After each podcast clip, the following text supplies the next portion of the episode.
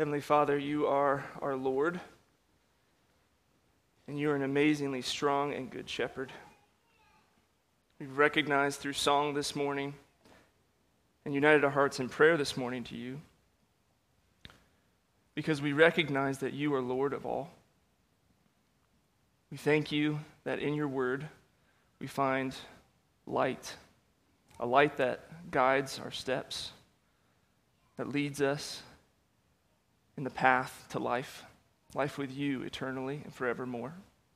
We ask this morning, Lord, that you would be exalted in our eyes, that Christ would be magnified, that we would see the exalted Jesus Christ as Lord of all, and that we would bow before you, that we would submit wholeheartedly and enjoy at your lordship over our life. We love you, Lord, and we pray all these things in faith and in Jesus' powerful name. Amen.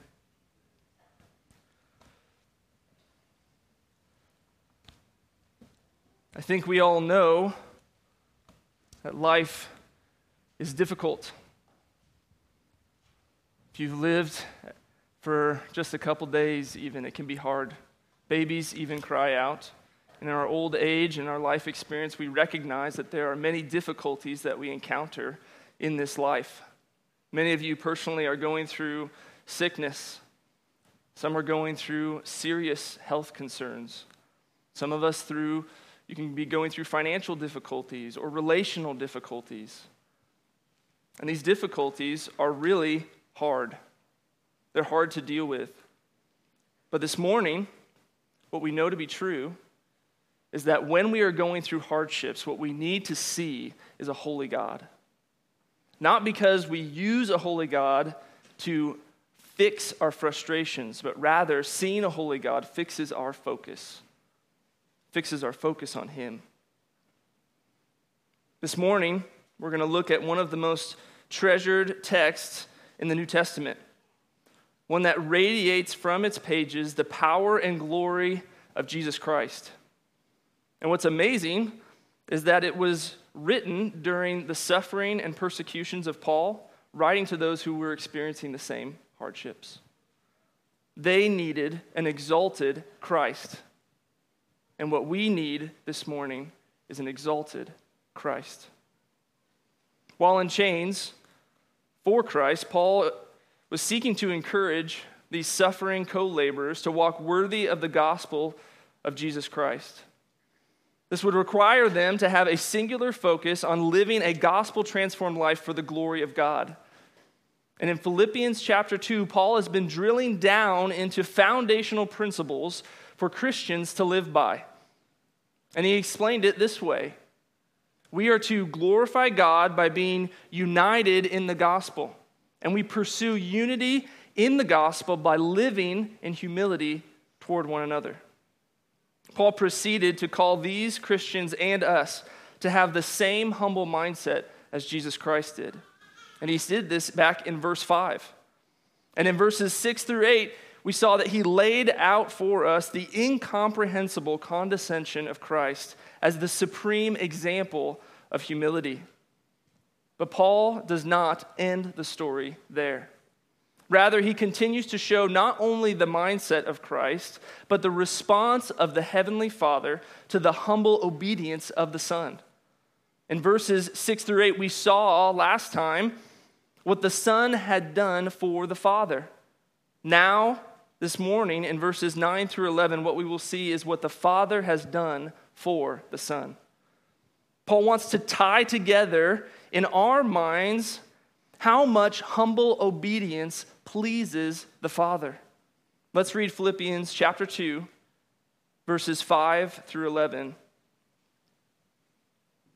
Paul writes, Have this mind among yourselves, which is yours in Christ Jesus, who, though he was in the form of God, did not count equality with God a thing to be grasped, but emptied himself by taking the form of a servant, being born in the likeness of men. And being found in human form, he humbled himself by becoming obedient to the point of death, even death on a cross. Therefore, God has highly exalted him and bestowed on him the name that is above every name so that at the name of Jesus every knee should bow in heaven, on earth, and under the earth, and every tongue confess that Jesus Christ is Lord to the glory of God the Father. The beauty in this passage is that Christ made himself lower than all, and the Father has made him Lord of all. The exaltation of Christ is anchored to the humiliation of Christ.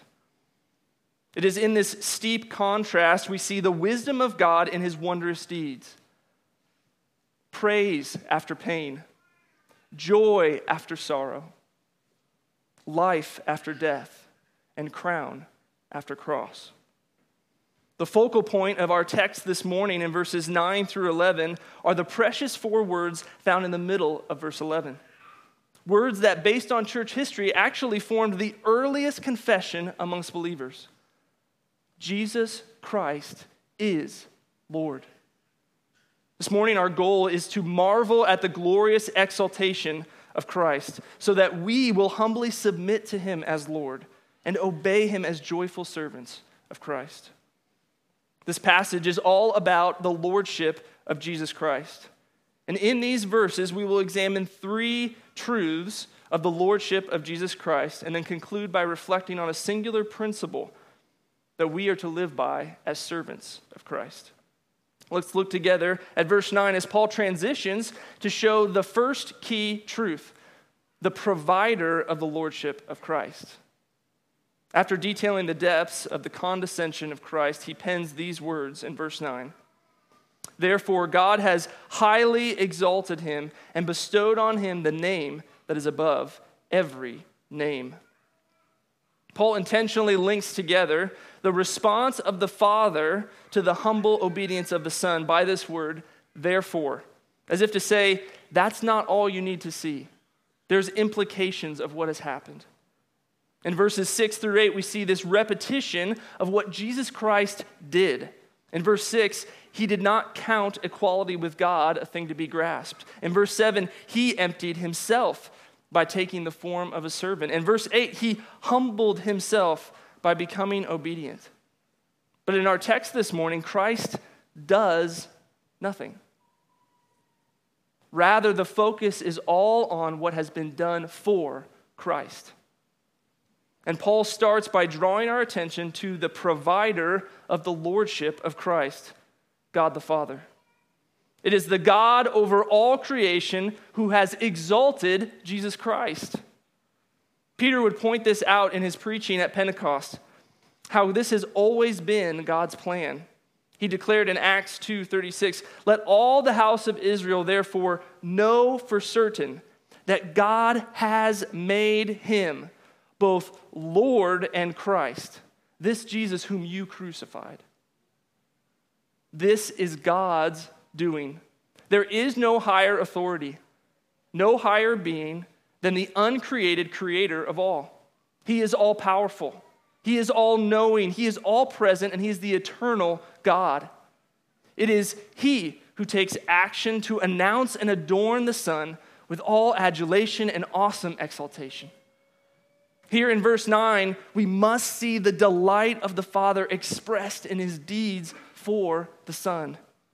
First, Paul mentions that God has highly exalted Christ. The word that Paul uses is not found anywhere else in Scripture. Paul uses a compound word that is meant to express the superlative nature of this act by the Father. The Father has super exalted Christ from the humiliating death prior now to the highest degree of praise. How did God do this? Through the undeniable resurrection and ascension of Jesus Christ. That is how the Father has exalted the Son. Earlier in Peter's sermon from Acts chapter 2, he would declare this in verse 32 This Jesus God raised up, and of that we are all witnesses. He continues in 33 to say, He has been exalted at the right hand of God. These are events of enormous exaltation of the Son by the Father. And the necessary implications are that Jesus is both alive forevermore, and therefore rules with all authority. We should rightly affirm that there is no greater event in the history of redemption than the resurrection of our Lord Jesus Christ. This work of God both validates the sacrificial death of Jesus and provides the everlasting King who we need to rule in God's everlasting kingdom. And this is the very point that Paul emphasizes in this passage. In explaining and expounding Christ's exaltation, he continues by stating that the Father, he said, bestowed on the Son the name that is above every name. Not only has the Father super exalted Christ, but he has also supremely honored him above all creation. Can you see the immeasurable pleasure of the Father in the humility of his Son? That God would exalt Christ at his right hand and crown him Lord of all. Not only does Paul detail in this passage the provider of the lordship of Christ, but he continues to show us a second truth the power of the lordship of Christ. Let's continue reading in verse 10. Why has the Father given the Son the name above every name? He says, so that at the name of Jesus every knee should bow in heaven and on earth and under the earth, and every tongue confess that Jesus Christ is Lord. In reading through these verses, we come to an undeniable conclusion that this name that keeps being mentioned is quite a big deal. Although we may not think about names that way routinely, it is evident still in the idioms of our culture. When someone name drops, they are trying to associate with someone of importance. Or when someone is trying to make a name for themselves, they want to be recognized as significant. But this name that is given to Jesus is not about mere significance, it's the name above all names. It is the name of the one who has ultimate power and authority. This is the reason that the Father gives this exalted name to Jesus to show his supreme power over all creation. Paul will tell us this supreme name in verse 11, but first, let's look at verse 10. Here, Paul unpacks the unlimited authority and honor that has been bestowed to the Son. And the best way to convey this earth shattering impact of the Lordship of Christ is to use the very words of God Himself. Paul, here in verses 10, starts quoting from the book of Isaiah. Throughout the prophet's life, he is continually pronouncing both judgment and hope from God. Judgment for the Israel's rejection of him, and hope in his redemption of them. This hope ramps up in the second half of the book where God calls out comfort for his people and he tells the Lord's chosen servant is to come. And this chosen servant is one whom he delights in whom he has declared will both redeem and rule. And as you read through the chapters of Isaiah, you will see that upon the introduction of this chosen servant, there is a refrain that resounds in God's revelation. Listen for it as I read. In Isaiah 42, the Lord says, I am the Lord, that is my name. My glory I give to no other. In chapter 43, God speaks, saying, Before me no God was formed, nor shall there be after me. I, I am the Lord, and besides me there is no Savior. In chapter 44, I am the first and I am the last. Besides me, there is no God. The repetition of this refrain repeats itself even more in chapter 5 or excuse me, in chapter 45, where he starts in verse 5 by saying, I am the Lord, and there is no other besides me, there is no God. In verse 6, there is none besides me. I am the Lord, and there is no other. In verse 18, I am the Lord, and there is no other. In verse 21, and there is no other God besides me, a righteous God and Savior. There is none besides me. It's at this point at this point that we arrive at the eternally significant sovereign oath of the Lord of all creation. And that is where Paul quotes here in our text in Philippians. The Lord declared it first in Isaiah 45 23. He says, By myself I have sworn. From my mouth has gone out in righteousness a word that shall not return. It's guaranteed. Mark it down. It's going to happen. He says, To me, every knee shall bow and every tongue shall swear allegiance. This exclusive and exalted name that has been given to Jesus Christ, not an upgrade, but rather an authentication of ultimate authority and power. And the proof is found in this oath that God has said, Every knee shall bow and every tongue shall swear allegiance. This is universal submission of the creation to its creator. Paul develops further this repeated word in our text of every. As he details out in verse 10, he, he gives a list of what he means by the word every, what's implied when the Lord speaks. He says, In heaven and on earth and under the earth the angels and saints in heaven, the redeemed and rebellious on earth, and the demons and condemned in hell. Each and every one will bow the knee in submission to the Almighty Christ.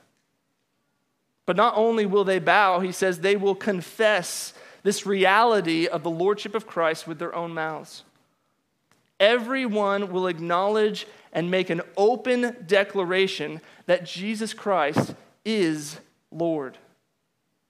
The name that is above all names is not Jesus, it is Lord. This is the name that God declared of himself back in Exodus chapter 3 when Moses asks him for his name. He says, I am that I am. This name is Yahweh, translated in the Old Testament of our text, Lord in all caps. He is the Lord, the uncreated, eternally existent one who is sovereign over all his creation. God alone is Lord. And all those passages from Isaiah were affirming the exact same reality. God spoke repeatedly using his supreme name, Yahweh, Lord, saying that there is no other. Some wrongly try to twist this passage of Scripture to say God uh, that Jesus became a God. But the critical error fails to follow the rudimentary interpretive principle context is king. We use Scripture to interpret Scripture. Paul himself, in the verses right before, in verse 6, said this when he says that Jesus was precisely God and equally God. But it also fails to recognize the quote from Isaiah. The Isaiah chapter 45 rapidly repeats with emphasis in the very same chapter that there is no other. We need to accept and acknowledge and rightly uphold this precious truth that there is one Lord, and He is God. There is no other. Jesus Christ is not other, He is one with the Father, according to Scripture. There is no contradiction when we simply uphold the biblical truth of complete unity between the Father and the Son, just as Jesus himself said. This is the very truth, friends, that Jesus was killed for, and it is one that we must be willing to die for as well. The Lord is jealous for his name, he's jealous for his glory, and he has always defended it and always will. A biblical scan of history will show you that many have strived to claim to be this Lord, but there is only one to whom we must bow. If we look back in the Old Testament, we studied recently through Exodus, and we saw Pharaoh who claimed to be God and this sovereign Lord, but he failed every time. The Lord sent his servant Moses, and he says, The Lord commands you and tells you to let my people go. And Pharaoh said, Who is this Lord that I should obey him? And the Lord showed himself. He called every play and says, This is what I'm going to do. I'm going to break you. And every time you're going to harden your heart, and I know exactly what's going to happen. And I call it ahead of time because I am the Lord. I know what's going to happen. He calls it ahead of time and he says, You're going to fall down after plague after plague after plague, and eventually you will let my people go. And then you'll follow them and you'll chase them down, and I will swallow you up in the closing down of the waves while my people walk across on dry land. You are not the Lord. Pharaoh is not Lord. Later, we see in the history of Israel, the northern part of Israel after the split of the kingdom. The king of Assyria, Sennacherib, comes and he's taunting King Hezekiah and the people in Jerusalem, saying, I've conquered all these other towns. Their gods are no gods. Don't trust your king who says that your God will protect you. He is no God. And Hezekiah goes to the Lord and says, Lord, he's defaming your name. We are hopeless without you. And the Lord says, He's doing only what I've told him to do. He will not step foot in this city. Matter of fact, he's going to tuck tail and run, and he will be destroyed in his own hometown. And guess what happened? The Lord sent his angel and destroyed 185,000 of Sennacherib's army, and he ran back home to Nineveh, and his own sons killed him while he was worshiping in a pagan temple. That's who our Lord is. Sennacherib is not Lord. Later, we also see the king of Babylon in the exile period, where Israel is taken out of their land in judgment. And the king of Nebuchadnezzar was his name. And he has the words in his mouth Is this not great Babylon that I've built by my mighty power? And my glory is displayed. Yet the Lord had already said a year before, You will be proud, and I will cut you down like a tree. His sanity was taken from him. And after he returns, after seven years, he recognizes there is only one Lord, and I am not he. The God of Israel, he is the Lord. Over and over again in history, whether it's by the sea or by sword or by sanity, God proves that he alone is Lord over all. It is not the kings of the nations. And he tells in his prophets of this future one that would come who would be the wonderful counselor, the mighty God, the everlasting Father, the Prince of Peace. And his name would be Emmanuel, which is God with us. And he would be born of a virgin. And that he would, the, the lame would leap and the blind would see. That he would do these miracles showing that he is God. And in the New Testament, we find this to be true. Jesus is born of a virgin, but they mocked Mary. They assumed there was infidelity. They denied it. They didn't verify these, these miracles of Jesus. When he would heal the blind, they would dismiss it. When he would heal the lame, they would dismiss it. And even his disciples, when he shows his power over the winds and the waves, they say, Who is this man that the winds and waves obey him? Who is he? Is the question over and over and over again in the Gospels. Who is this Jesus? Who is this man from Nazareth? And eventually he's crucified. He's led to the cross and he dies on a cross. And there in Matthew chapter 27, the rebellious Pharisees are sitting there mocking him. Hail, King of the Jews. It says that they were on bended knee. But who is Jesus? We know because he has been exalted. And after his death, he told them ahead of time, You know what I'm going to do? I will die, but I will rise again on the third day. Just watch. And God the Father raised Jesus Christ from the dead because death could not hold him. And what this verified for the disciples and ought to verify for us is that Jesus is Lord of all. It's exactly what Thomas's response was when Jesus appears to the disciples after his resurrection in glory. You know what Thomas says? He says, "My Lord and my God. That's who Jesus Christ is because he is risen from the dead. Death held all these other enemies, but death does not defeat the Lord. He is sovereign over all. It's verified in his resurrection. The saints were told right before his ascension, All authority has been given to me and he commands them to go and make disciples. And he is ascended to the right hand of the Father. That's who Jesus is. Jesus Christ is Lord, and there is no other because he has ascended into heaven and he was resurrected by the Father. Signed, sealed, delivered. It's guaranteed. That's who Jesus is. He is alone Lord of all. And what we see in the New Testament is that that's the exact same message that the disciples went out to say, to declare. And that was what was getting them in trouble. They kept saying, Jesus is Lord. If you look through a scan of the book of Acts, you see that Jesus Christ is referred to only twice as Savior in the entire book of Acts. Guess how many times he's referred to as Lord in the book of Acts? 92 times. 92 times, the message of the disciples was that Jesus Christ is Lord and there is no other. You need to repent and bow the knee. And over and over again, they were in trouble because they're living in a Roman world, right? And the claim was that Caesar is Lord. We can't bow the knee to Jesus. We'll get in trouble with Caesar. We'll lose our heads. Caesar is not Lord. Jesus Christ is Lord. And friends, this is the exact same message for us today. The message is the same. The Pope is not Lord. Putin is not Lord. The President of the United States, he is not Lord. Jesus Christ alone is Lord. That's it.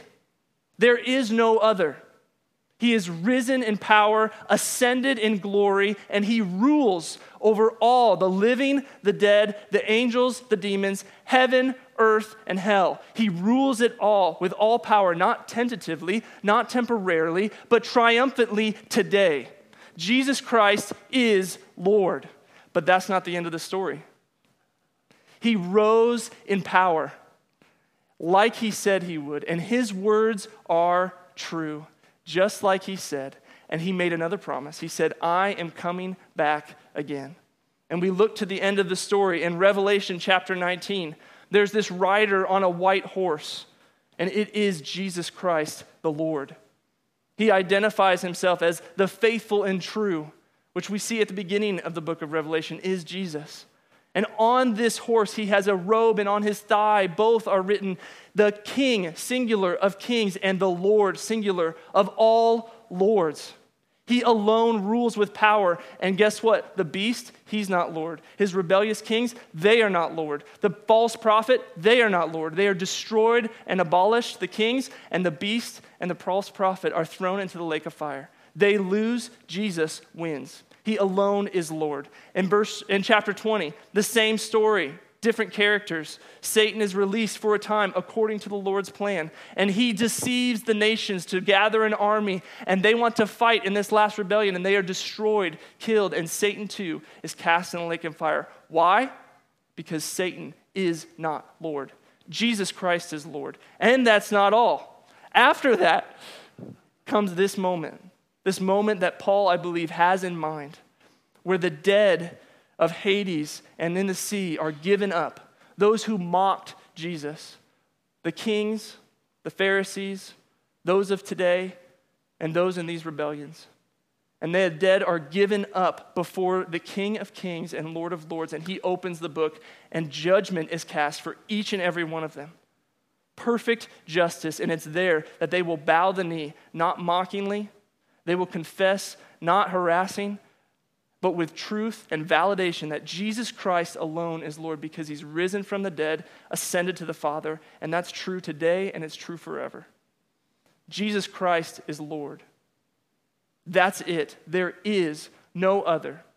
He is Lord, not possibly, not potentially, but powerfully and permanently forevermore, because God raised him from the dead and has given him the name that is above every name, a name that every knee will bow and every tongue will confess that Jesus is Lord. This is the message of hope for the Christian because death and Hades are cast too in the lake of fire. That's the last enemy to be defeated, to show that death itself is not Lord. Jesus is Lord. This truth about the lordship of Jesus Christ is at the bedrock of belief for the Christian. This was proven even by Paul himself in Romans chapter 10, verse 8. He says, Because if you confess with your mouth that Jesus is Lord and believe in your heart that God raised him from the dead, you will be saved. I love how A.W. Tozer decisively addresses this topic about the lordship of Christ, that he is both redeemer and ruler. He says, those who refuse Jesus Christ as Lord cannot use him as a Savior. Everyone who received him must surrender to his authority. For to say we received Christ when in fact we reject his right to reign over us is utterly absurd. It is futile attempt to hold on to sin with one hand and try to take Jesus in the other. There is no redemption apart from the rule of Christ. To be saved from your sins, friend, is to be submitted to Christ as the sovereign Lord of your life. Scripture says that every knee will bow and every tongue will confess that Jesus Christ is Lord. The question this morning is how will you bow? How will you bow? Will you bow in glory or will you bow in grief? Will you bow in delight or will you bow in defeat? Will you bow in jubilation or will you bow in judgment? There are some who will, up to their dying breath, reject Christ as Lord. But there will come a point, a day of judgment, that they too will bow and confess that Jesus Christ is Lord. But if the Spirit of God is at work in your heart today and has given you ears to hear and a heart to believe in the sacrificial death of Christ for your sins and his sovereign exaltation and resurrection as Lord of all, do not wait. Don't wait another minute. Bow the knee today. Humbly submit to the Lord Jesus Christ, and you will be saved. To live eternally in joyful submission to the King of kings and the Lord of lords. Friends, this is the power of the Lordship of Christ that's been provided by the Father. But Paul concludes by emphasizing the third and final truth we find in our passage. That is the purpose of the lordship of Christ. Let's read the final phrase of verse 11 at which this exalting passage peaks. Paul concludes the last phrase to say, To the glory of God the Father. This purpose statement really encapsulates the entire section all the way back to verse 6. Let's work it backwards to see how this connects. First, we see the recognition of Christ as Lord over all creation is what glorifies the Father. Their acknowledgement of who Christ is glorifies the Father. But he says, so that. That's a result, a connecting idea. So we go back to the next phrase Further back, we see that only happens because the Father exalts the Son with this name above all names. So we can rightly conclude that the Father's exaltation of the Son glorifies the Father too. But there's a therefore, which means it's connected to the previous section. This exaltation of Christ is connected to his humiliation, this initial domino of this idea that's presented to the church at Philippi. The humility of Christ in his condescension. That too glorifies God.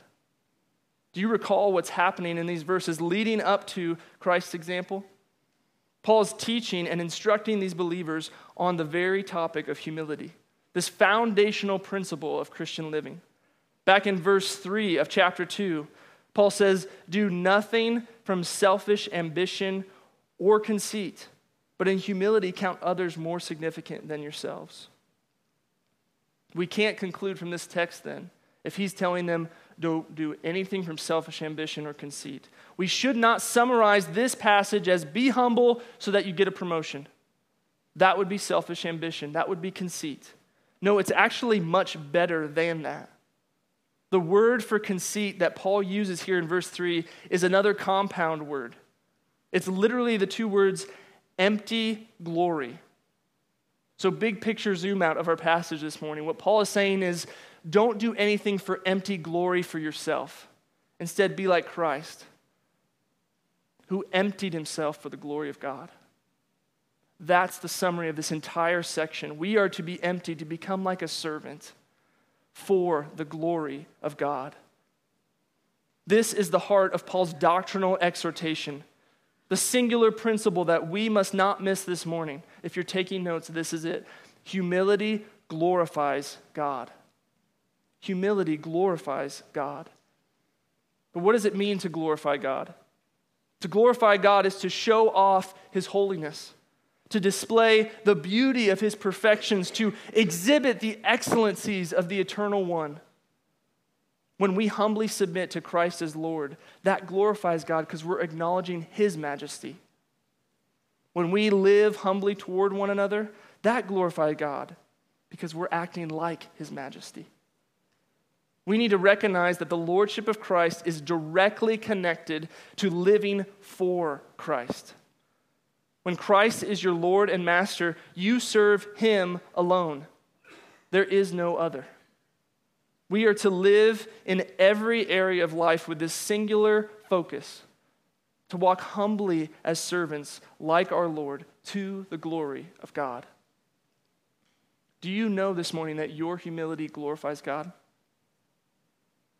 That it actually pleases the Heavenly Father when you humbly serve Him that it pleases him when you look like his son, that it pleases him when you submit to him as your Lord and Master.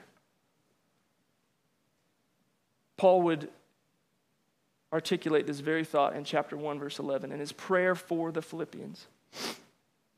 He said that they would be filled with the fruit of righteousness that comes through Jesus Christ to the glory and praise of God. Friends, the essence of humility is making the glory of God your preeminent pursuit in every area of life. But if we're honest, humility is hard for us.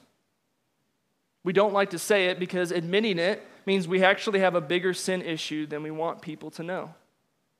And the ironic thing is that is really just showing how bad our problem is, really. Humility is only hard when glorifying myself is more important than glorifying my Heavenly Father. Yes, it is true that humility glorifies God, but the opposite is true as well. Pride seeks to glorify self. This is the insanity of our sin, that we seek to make much of ourself rather than our sovereign Lord who is undefeated and calls the play ahead of time. We make this mistake just like the kings of history. We forget who is Lord. To give a simple analogy, I can forget that, that Jesus is Lord when I stub my toe. Seems trivial, right? But all of a sudden, I have this authority to call down fire from heaven on this adamant object that's gotten in my way and caused me pain. But we would rightly assess the problem there isn't the object, the problem isn't even my pain, the problem is my heart. But, friends, we do the same thing with people, don't we? When people hurt us, when people malign us, we're ready to cast judgment, whether in our mind or with our mouths or in their backs to others. Friend, the problem is not the person, it's not their action towards you it's not the hurt that you feel, the problem is your heart. And at the root is this very problem. The heart problem with us, all of us, is that we want to be Lord. Children, if you're listening this morning, when you go to your parents and you make demands, when you try to boss them around, when you press against authority, you're saying, I want control, I want to be sovereign.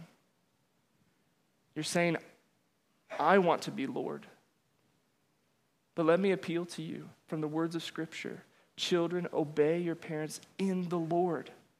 Your way of obeying God is by honoring and obeying the authority God's put in your life. Will you humbly submit to your parents and authorities? and give up this pursuit of control and say, No, Jesus is Lord, and I will trust him.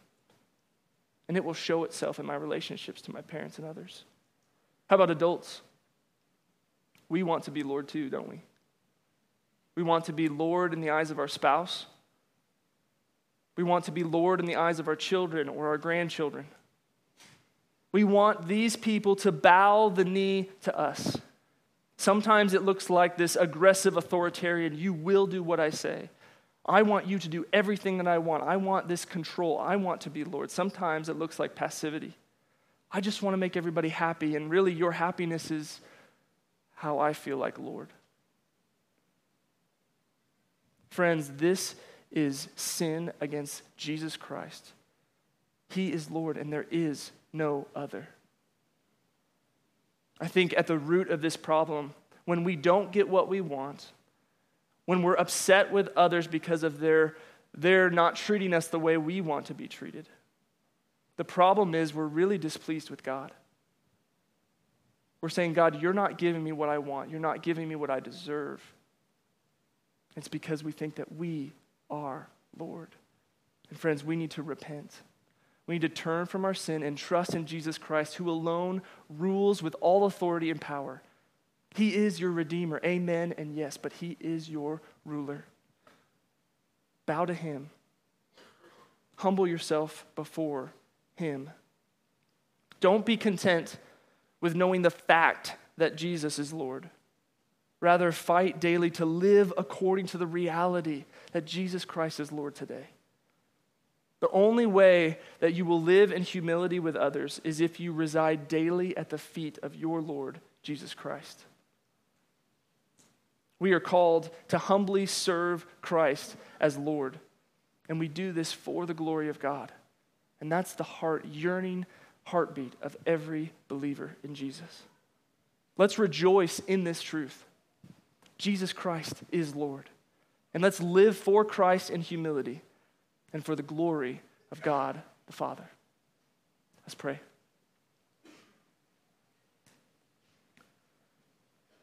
Lord, we admit that it is hard for us to be humble. We ask, Lord, that you would help us to remain at your feet each and every day, that we would humble ourselves before you so that we might glorify you in the relationships that we interact with here on this earth, that we would see it as for your glory that we seek to become more and more like Jesus Christ. Help us not to think, Lord, that any of this is of our own doing. We depend on you completely and utterly. Give us a passion and a zeal. Pour out your grace in our lives so that we might humble ourselves before you and live humbly with one another for your glory and for your kingdom. Lord, our greatest desire is that your name would endure forever, that your fame would continue as long as the sun. Lord, we ask that you would be blessed as Lord of all and Lord of your people. You alone have done wondrous things. Blessed be your glorious name forevermore. May the whole earth be filled with your glory as you have planned ahead of time, that you are Lord of all, and every knee will bow and every tongue confess that Jesus Christ is Lord. We love you. We ask for your grace to be poured out, and that if there's any heart here, Lord, that is resistant to you, that you would break them. Break them today. That they would bow the knee, recognizing that you are Lord of all, not of some. That they cannot have you as Savior and reject you as sovereign. We ask, Lord, that you would do this for your glory and for your name's sake. We pray this in Jesus' name. Amen.